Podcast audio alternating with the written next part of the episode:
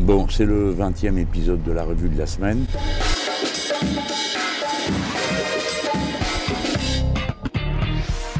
Je vous dis bonjour depuis le train entre Paris et Marseille où je me rends pour participer euh, à la journée de lutte pour les droits des femmes. Je le ferai là-bas.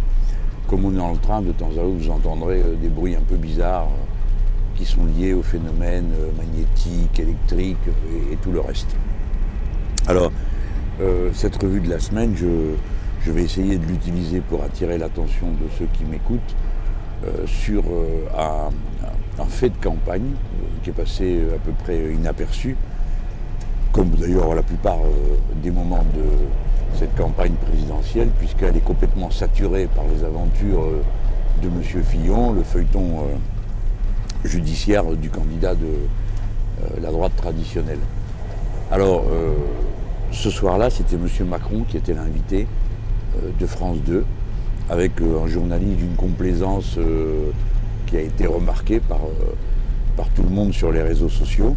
Euh, M. Pujadas a interrogé M. Macron et au cours de l'entretien, euh, Macron est venu à parler du régime de retraite. Et il a dit, euh, alors il a, enfilé les, perles, des phrases qui sont sympathiques à entendre. On ne comprend rien au système de retraite. Bah si, on comprend très bien, c'est une retraite par répartition, elle est différente suivant les corps de métier. comme vous connaissez la vôtre de retraite, bah, vous êtes informé. Ensuite, il dit il faut que pour un euro cotisé, il y ait les mêmes droits pour chacun. Et personne ne fait attention, M. Pujadas ne l'arrête pas. Ne lui dit pas, mais qu'est-ce que vous voulez dire? Donc l'autre, il déroule son truc, euh, et il peut comme ça euh, faire passer pour une nouveauté ce qu'il est en train d'annoncer, très juste et, très égalitaire. Or, c'est tout le contraire. Il s'agit d'un système qui est bien connu, qui est le système de retraite par points, qui change complètement l'organisation du système de retraite. Alors, en effet, un euro cotisé donne le même droit qui que ce soit qui cotise. Mais ce qu'on ne vous dit pas, c'est que la retraite que vous aurez ensuite, bah, elle variera d'une année sur l'autre en fonction de la valeur du point que vous aurez acquis en cotisant. Quand vous cotisez, vous avez des points et les points ont une valeur, euh, on va dire n'importe un euro par point par exemple. Mais cette valeur, elle va changer d'une année sur l'autre. Pourquoi? Premièrement, on va tenir compte euh, de l'espérance de vie de votre génération. Hein, ça, c'est sa proposition. Donc, euh, comme vous êtes né euh, dans l'année 1900, euh, je sais pas quoi, moi, 70, bah, c'est pas la même espérance de vie que 72 ou 73. Alors, comme ça, on se demande ce que l'espérance de vie vient faire là-dedans. C'est-à-dire, plus vous êtes dans une génération qui est censée vivre longtemps, et moins vous aurez parce que vous coûtez plus cher. Déjà, première inégalité. Mais deuxième question qui se pose, c'est que c'est pas parce que vous êtes né la même année que vous avez la même vie, notamment pas le même métier. Aujourd'hui, il y a déjà un écart terrible euh, dans la durée de vie euh, moyenne des ouvriers euh, par rapport au cadre. Et c'est une, différence qui est substantielle, croyez-moi, parce que la durée de vie moyenne d'un ouvrier, c'est 59 ans. C'est beaucoup plus pour un cadre, pour des professions où il n'y a pas un engagement physique de même nature. Donc ça a l'air comme ça égalitaire, mais c'est exactement le contraire. Et puis deuxième élément, la valeur du poids donc fluctuera d'une année sur l'autre en fonction bah, du montant des salaires qui auront été versés, puisque c'est eux qui vont déterminer le nombre de cotisations. Puis ça variera aussi en fonction du fait que vous avez la grosse paye ou la petite paye, parce que c'est vous qui décidez jusqu'à quel point vous cotisez. Puis alors à la sortie, on vous dit, bah, écoutez, c'est bien, vous pourrez choisir votre date de départ entre euh, les 62 ans, que c'est aujourd'hui dans le, système qu'a créé euh, euh, Hollande et avant lui Fillon, c'est-à-dire 62 ans, 43 annuités. Hein. c'est rude déjà. Donc vous choisirez entre ça et le départ à 67, 68 ans. Et alors ça vous est présenté bien enrobé avec un joli ruban. On dit vous pourrez moduler votre départ à la retraite. Alors bon, tous les nigos disent ah c'est formidable, c'est moi qui vais décider. Premièrement, on n'a jamais décidé que personne était obligé de partir à la retraite. Dans toutes les professions, il y a des périodes de, de rab en quelque sorte après euh, l'âge légal de départ à la retraite. Il n'y a que quelques professions où il y a un interdit absolu à partir d'un certain âge, puis entre nous, bah, quand même, vaut mieux, vaut mieux ça, non? Il y a des métiers où c'est pas raisonnable de continuer à exercer ce métier au-delà de 60 ans, ou de 65, ou de 62, comme vous voulez. Donc voilà comment cette histoire de retraite par points a pu passer au journal télévisé de France 2 à 20h sans que personne ne se rende compte de ce qui était en train de, se dire. Moi, je voulais euh, vous en parler parce que je crois que vous ne devez pas accepter de faire une élection présidentielle pour rien, c'est-à-dire pour du baratin euh, et, euh, des, comme ils disent aujourd'hui, la storytelling, pour dire l'histoire qu'on vous raconte, l'embobinage quoi. Alors l'embobinage du magnifique jeune banquier qui a plein de bonnes idées, qui veut libérer la société, et, bon, tout ça c'est que des histoires, ce sont des vieilleries qu'on ramène. La retraite par points, c'est la fin du système actuel de retraite par répartition, qui est un système qui, bien sûr, comporte de nombreux inconvénients que nous proposons, nous, de régler. En tout cas, moi je vous le redis, ma position c'est je suis pour le retour à la retraite à 60 ans avec 40 annuités de cotisation, pas une de plus, d'accord? Et je vous dis comment je le finance, je le répète, si vous mettez les salaires des femmes à égalité avec ceux des hommes pour le même métier, eh bien le surplus de cotisation sociale que cela donnera permettra de financer cette retraite à 60 ans avec 40 annuités. Et je suis content de pouvoir le rappeler justement au moment où je me rends euh, à Marseille pour participer à la journée de lutte pour les droits des femmes. Bon, ça c'est le, point numéro un. Le deuxième point aussi dans la semaine, dont personne n'a entendu parler parce qu'il y a eu le gros couvercle des fillonnades par-dessus, hein, euh, c'est l'événement, un peu incongru, d'une rencontre des quatre premières économies euh, de l'Union européenne, c'est-à-dire euh, l'allemande, la française, l'italienne et l'espagnole. Les quatre chefs d'État de gouvernement se sont retrouvés. Allez savoir pourquoi Hollande n'a rien trouvé de mieux à faire que de les inviter à Versailles, ce que le goût plutôt discutable pour un Français. Euh, je passe sur les circonstances historiques. J'ai déjà repéré que Hollande ne connaît rien à l'histoire de France, donc ça ne l'intéresse pas, il ne se rend pas compte de la signification des symboles. Mais euh, ces quatre-là se sont réunis juste pour, pour faire semblant qu'on n'était pas deux. Hein. alors chacun fait une déclaration séparée. Pourquoi vous êtes peut-être que si vous avez suivi, vous êtes demandé mais pourquoi font une déclaration séparée? Parce que ça fait quand même un peu lourd de se réunir à quatre pour décider de l'avenir de l'Europe en oubliant hein, euh, les 24 autres qui restent à la porte et qui ont qu'à attendre les décisions euh, des plus importants. Ce n'est pas très égalitaire comme méthode européenne, ce n'est pas tellement l'esprit européen. Mais enfin, voilà comment ça s'est passé. Et ceux-là sont réunis pour dire ah bon, on va faire une Europe à plusieurs vitesses. Ça va être ça leur grande idée. Alors, euh, pendant qu'ils faisaient ça, eh bien, ils ont l'impression d'inventer l'eau chaude. Pourquoi? Parce que l'Europe à plusieurs vitesses, ça existe déjà. C'est le cas de l'Europe de Schengen, c'est le cas de l'Europe de l'euro, tout le monde n'est pas dans l'euro, il y a que 19 pays qui sont dans l'euro, euh, et ainsi de suite. Ou par exemple, une autre Europe à plusieurs vitesses, c'est celle qui est en train de discuter de la mise en place de la taxe euh, sur les transactions financières, qu'on appelait avant la taxe Tobin. Hein. Ça fait 5 ans que ça dure, il y a 10 pays, on est toujours arrivé à rien. Alors la recette miracle, ça serait ça pour sortir euh, de l'impasse dans laquelle est l'actuelle Europe. Évidemment, ça sortira personne de rien de l'impasse, parce que euh, le fond de l'affaire n'est pas là où il le situe. En particulier, le président de la République française, lui est partisan de créer un Parlement de la zone euro et un gouvernement de la zone euro. Il a proposé ça au 14 juillet de l'année 2016, hein, en tenant compte du poids de chaque nation. Mais pourquoi faire, je vous prie, un Parlement de la zone euro, un gouvernement économique de la zone euro Pourquoi faire? Alors c'est ça. Voilà le grand projet européen, c'est l'Europe du fric. voilà, voilà à quoi ça se résume. Et quand ce n'est pas l'Europe du fric, c'est l'Europe de la guerre. Et ça, je vais vous en parler. Parce que le même jour où on parlait de M. Fillon, où toutes les caméras de télévision étaient à la porte de la permanence des Républicains, pendant ce temps-là, il y avait un événement qui intervenait, pas vu, pas pris, création d'un état-major militaire euh, pour l'Union européenne, dont le siège serait à Bruxelles. Alors il commence doucement, mais euh, pourquoi faire, s'il vous plaît? Alors on nous dit c'est l'Europe de la défense. Alors tous les candidats sont partisans de l'Europe de la défense. Et quand vous regardez, alors ça sonne Europe de la défense, bien sûr, à première vue, vous dites quelle bonne idée, mais ce n'est pas, pas ça la, bonne réaction. La bonne réaction, c'est de vous dire l'Europe de la défense contre qui? Contre qui voulez-vous vous défendre? Et à quoi vous obligez-vous les uns avec les autres? Si vous faites une Europe de la défense, ça veut dire que vous prenez en charge la défense de tous les pays qui participent à l'Union européenne, si vous voulez. Mais c'est une situation particulière pour un Français, parce que notre dispositif de défense, il ne prévoit pas de prendre en charge toute l'Europe. Il prévoit de prendre en charge la protection des frontières françaises, et le premier qui nous touche, euh, nous le frappons dur, fort et de manière définitive. Alors c'est terrible, hein ça s'appelle la stratégie de la dissuasion, on peut la discuter, mais ça c'est le système sur lequel nous vivons et que personne n'a changé depuis le général de Gaulle. On peut le changer, mais on en parle. On n'apprend pas ça en ouvrant le journal. Quand vous dites que vous faites une Europe de la défense, ben, vous, apprenez à tout le monde qu'on pourrait peut-être se battre sur le sol européen. Ça va complètement dans le sens contraire de ce qu'est notre définition de la défense euh, des Français. Et puis, euh, ça commence bizarrement On nous dit oui, c'est l'Europe de la défense. Alors vous, vous dites, ah ben c'est une Europe indépendante. Ah non, non, vous n'avez pas compris, là, vous n'avez pas suivi. L'Europe de la défense, c'est une Europe de la défense dans le cadre de l'OTAN. Et c'est, euh, Hollande le dit dans l'interview qu'il donne au journal Le Monde, il dit l'Europe peut se relancer par la défense commune. Vous voyez l'histoire? Donc ils veulent relancer l'Europe par le fric et par l'armée. Magnifique. Le contraire de ce qu'on voulait. On avait fait l'Europe pour faire la paix, notamment entre Français et Allemands, et vérifier que cette affaire-là ne bouge pas, mais l'Europe pour la paix autour d'elle. Hein. D'accord? Là, on va faire l'Europe de la défense pour se relancer. Deuxièmement, on voulait faire l'Europe pour faire l'Europe sociale.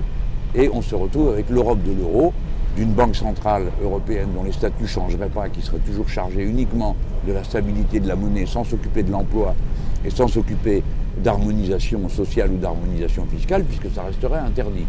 Donc voilà le point où on en est. Et pendant que tout ça se décide, eh ben, de quoi on parle? De savoir si M. Fillon, Mme Fillon, euh, les enfants Fillon, je ne sais pas quoi, et les histoires des républicains, et de leur dispute entre eux pour savoir si Fillon doit rester ou pas. franchement, c'est la trappe nigo absolue et l'enfumage généralisé. J'ai une chose à dire, je l'ai déjà dit dans ma conférence de presse, je le répète. Tout ce qu'ils viennent de décider ne nous engage pas. En tout cas, si c'est moi qui suis élu, autant que les autres sachent que ce qu'ils auraient éventuellement décidé là ne me concernera pas. Et je ne trouve pas normal que 50 jours avant de quitter son mandat de président de la République, François Hollande, qui a déjà menti à tout le monde en disant qu'il renégocierait le traité euh, budgétaire européen et qu'il rien à renégocier, vienne prendre des décisions euh, en notre nom à tous. Parce que ça, c'est pas acceptable. Hein. Ne serait-ce que par correction euh, pour, je dirais, simplement la vie démocratique du pays. Mais les autres ne valent pas plus cher. Le président du Conseil italien, il est en passe d'être soumis à élection générale de nouveau en Italie pour la raison qu'il a pris la suite un peu comme ça, là-bas, comme je te pousse, de M. Matteo Renzi qui a été battu dans un référendum récemment en Italie. D'accord? Bon, M. Rajoy, euh, le Premier ministre espagnol, président du Conseil du gouvernement espagnol, il n'a pas, euh, de majorité dans son Parlement et tout le monde dit que, bon, euh, on ne sait pas combien de temps va durer son affaire. Voilà. Et puis, Mme Merkel, elle, elle repasse aux élections générales en septembre. Donc vous avez quatre personnes qui sont en situation démocratique extrêmement instable, qui prennent des décisions, je ne dis pas qu'elles n'ont pas le droit d'en prendre, mais elles prennent des décisions d'une ampleur qui va porter sur plusieurs années, dans les derniers mois de leur mandat. C'est-à-dire, euh, je décide et puis débrouillez-vous avec ce que j'ai décidé. C'est un peu comme ça qu'avait fait Sarkozy en signant le traité budgétaire avec Mme Merkel. Et quand Hollande est arrivé, il a dit bon, je vais le renégocier. Il avait dit avant, puis après, il a dit la signature de la France engage la France. Et bien, pas dans ce cas-là, et mieux vaut prévenir tout de suite. Je vous parle de cette histoire de, de réunion à Versailles et de formation d'un quartier général européen, parce que je, veux répéter ici, je m'alarme euh, de la montée des tensions et d'une situation euh, euh, dans le monde entier que je trouve se diriger de plus en plus ouvertement vers des, bon, pour faire court, des situations très frontales. Par exemple, une nouvelle fois, les États-Unis d'Amérique ont installé une batterie de missiles antimissiles pour protéger la Corée du Sud euh, des éventuels tirs euh, de la Corée du Nord. Bon, alors à première vue, comme ça, quelle bonne idée, comme ça, la Corée du Nord ne va pas tirer sur la Corée du Sud. Enfin, euh, le résultat réel, c'est que la batterie de missiles, c'est exactement comme celle qu'on a installée, nous, sur le, territoire européen, les Américains ont installé ça en Pologne en nous disant que c'était pour nous protéger des missiles qui arrivaient de l'Iran. D'accord? Trois ans après, on signe un accord avec l'Iran, mais les missiles sont toujours là. Et même en plus, les Nord-Américains ont déployé euh, des troupes à terre. Hein. Donc c'est pas rien d'avoir fait ça pour menacer la Russie. Là, c'est pareil. Ce qu'ils ont installé en Corée, bah, figurez-vous que ça menace euh, le système de défense chinois. Donc ça crée une tension terrible euh, dans cette zone-là. Et il faut comprendre que, parfois, tout le monde s'inquiète beaucoup. Et moi, je m'inquiète beaucoup. Je trouve que c'est une situation, en plus avec un personnage comme M. Trump, qui peut-être, on peut dire, il joue la comédie, il roule les épaules, mais dans ce genre de situation, on ne roule pas les épaules. Il faut avoir une attitude extrêmement claire, nette, comprise par tout le monde, de manière à ce que personne ne fasse un geste brusque ou quelque chose qui déséquilibre complètement euh, le système de la paix. Bon, voilà. Je termine sur euh, la préparation euh, du 18 mars. Vous savez qu'on appelle à une marche de la Bastille à la République à Paris sur le thème de la 6ème République. C'est une date qui est très importante pour euh, ce type euh, de campagne que nous menons, parce que ce n'est pas qu'une campagne électorale, c'est un processus de mobilisation populaire politique en vue d'un projet. Hein. Et donc il faut que la campagne elle-même, elle participe au projet. Cette marche, c'est notre façon à nous de montrer la, sortie par le haut de la crise de décomposition politique que nous avons sous les yeux.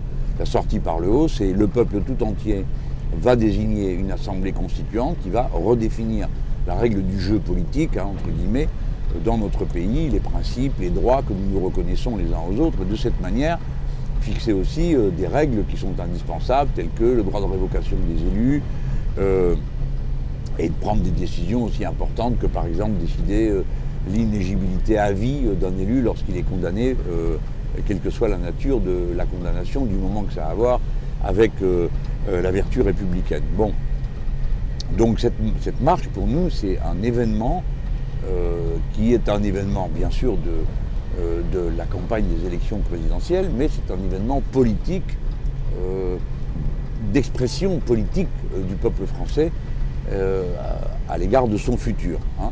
Donc il faut bien voir ces deux aspects de la, marche du 18 mars.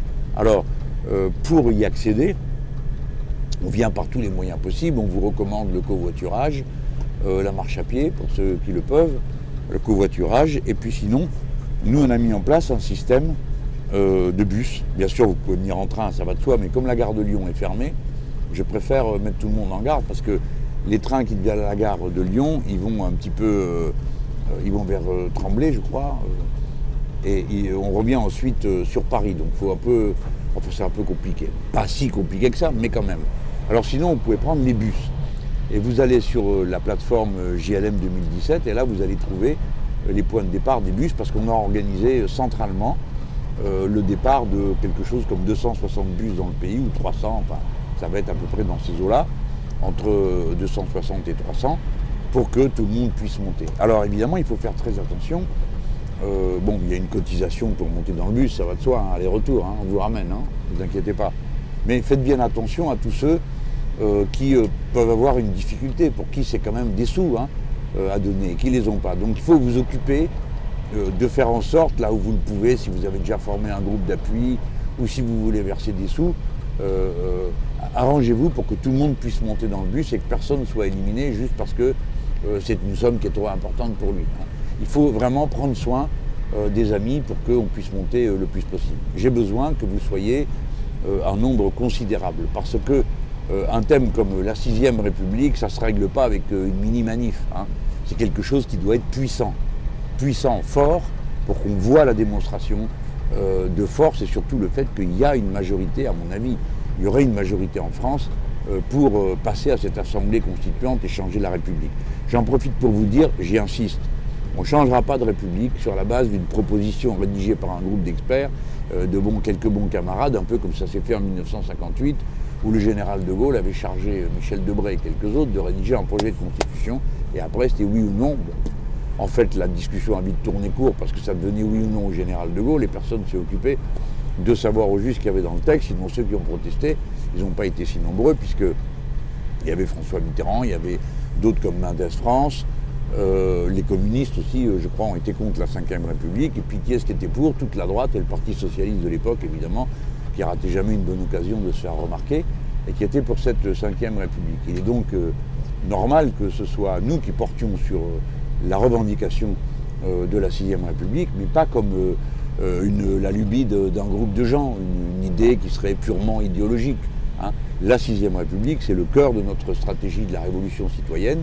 Hein. On s'implique, on se mêle de nos affaires, on définit la règle du jeu. Voilà pourquoi ce 18 mars sera une belle occasion. Alors pour les amoureux d'histoire, le 18 mars aussi, c'est l'anniversaire du commencement de la Commune de Paris qui est un magnifique mouvement de résistance à l'invasion prussienne.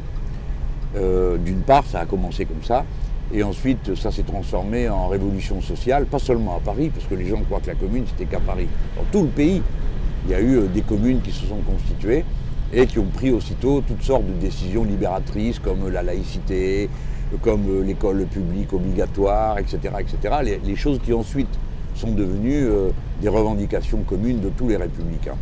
Enfin, au point de départ, ça n'a pas été simple parce que, comme vous le savez, euh, la, répression a été terrible. Hein, on n'en parle jamais hein, de cette répression-là, mais ils ont fusillé quelque chose comme 20 euh, à 30 000 personnes en même pas une semaine. Hein. À la fin de, la commune, les communards ont été euh, fusillés massivement et c'était un régime de terreur absolue parce qu'il n'y avait même pas de jugement ni quoi que ce soit qui ressemblait. C'était toi, toi, toi, toi, le long du mur, plaf, et on fusillait.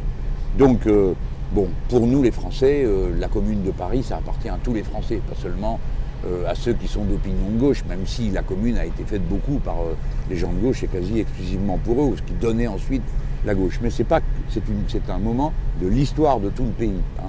Et c'est pas une émeute aveuglée. C'est d'abord une résistance à l'invasion et ensuite c'est une, volonté populaire euh, d'égalité sociale euh, et euh, de libération de la société. Donc c'est un beau jour pour tout le monde normalement. Bon, là-dessus, au revoir. Les pouces bleus pour faire monter la vidéo si elle vous a plu.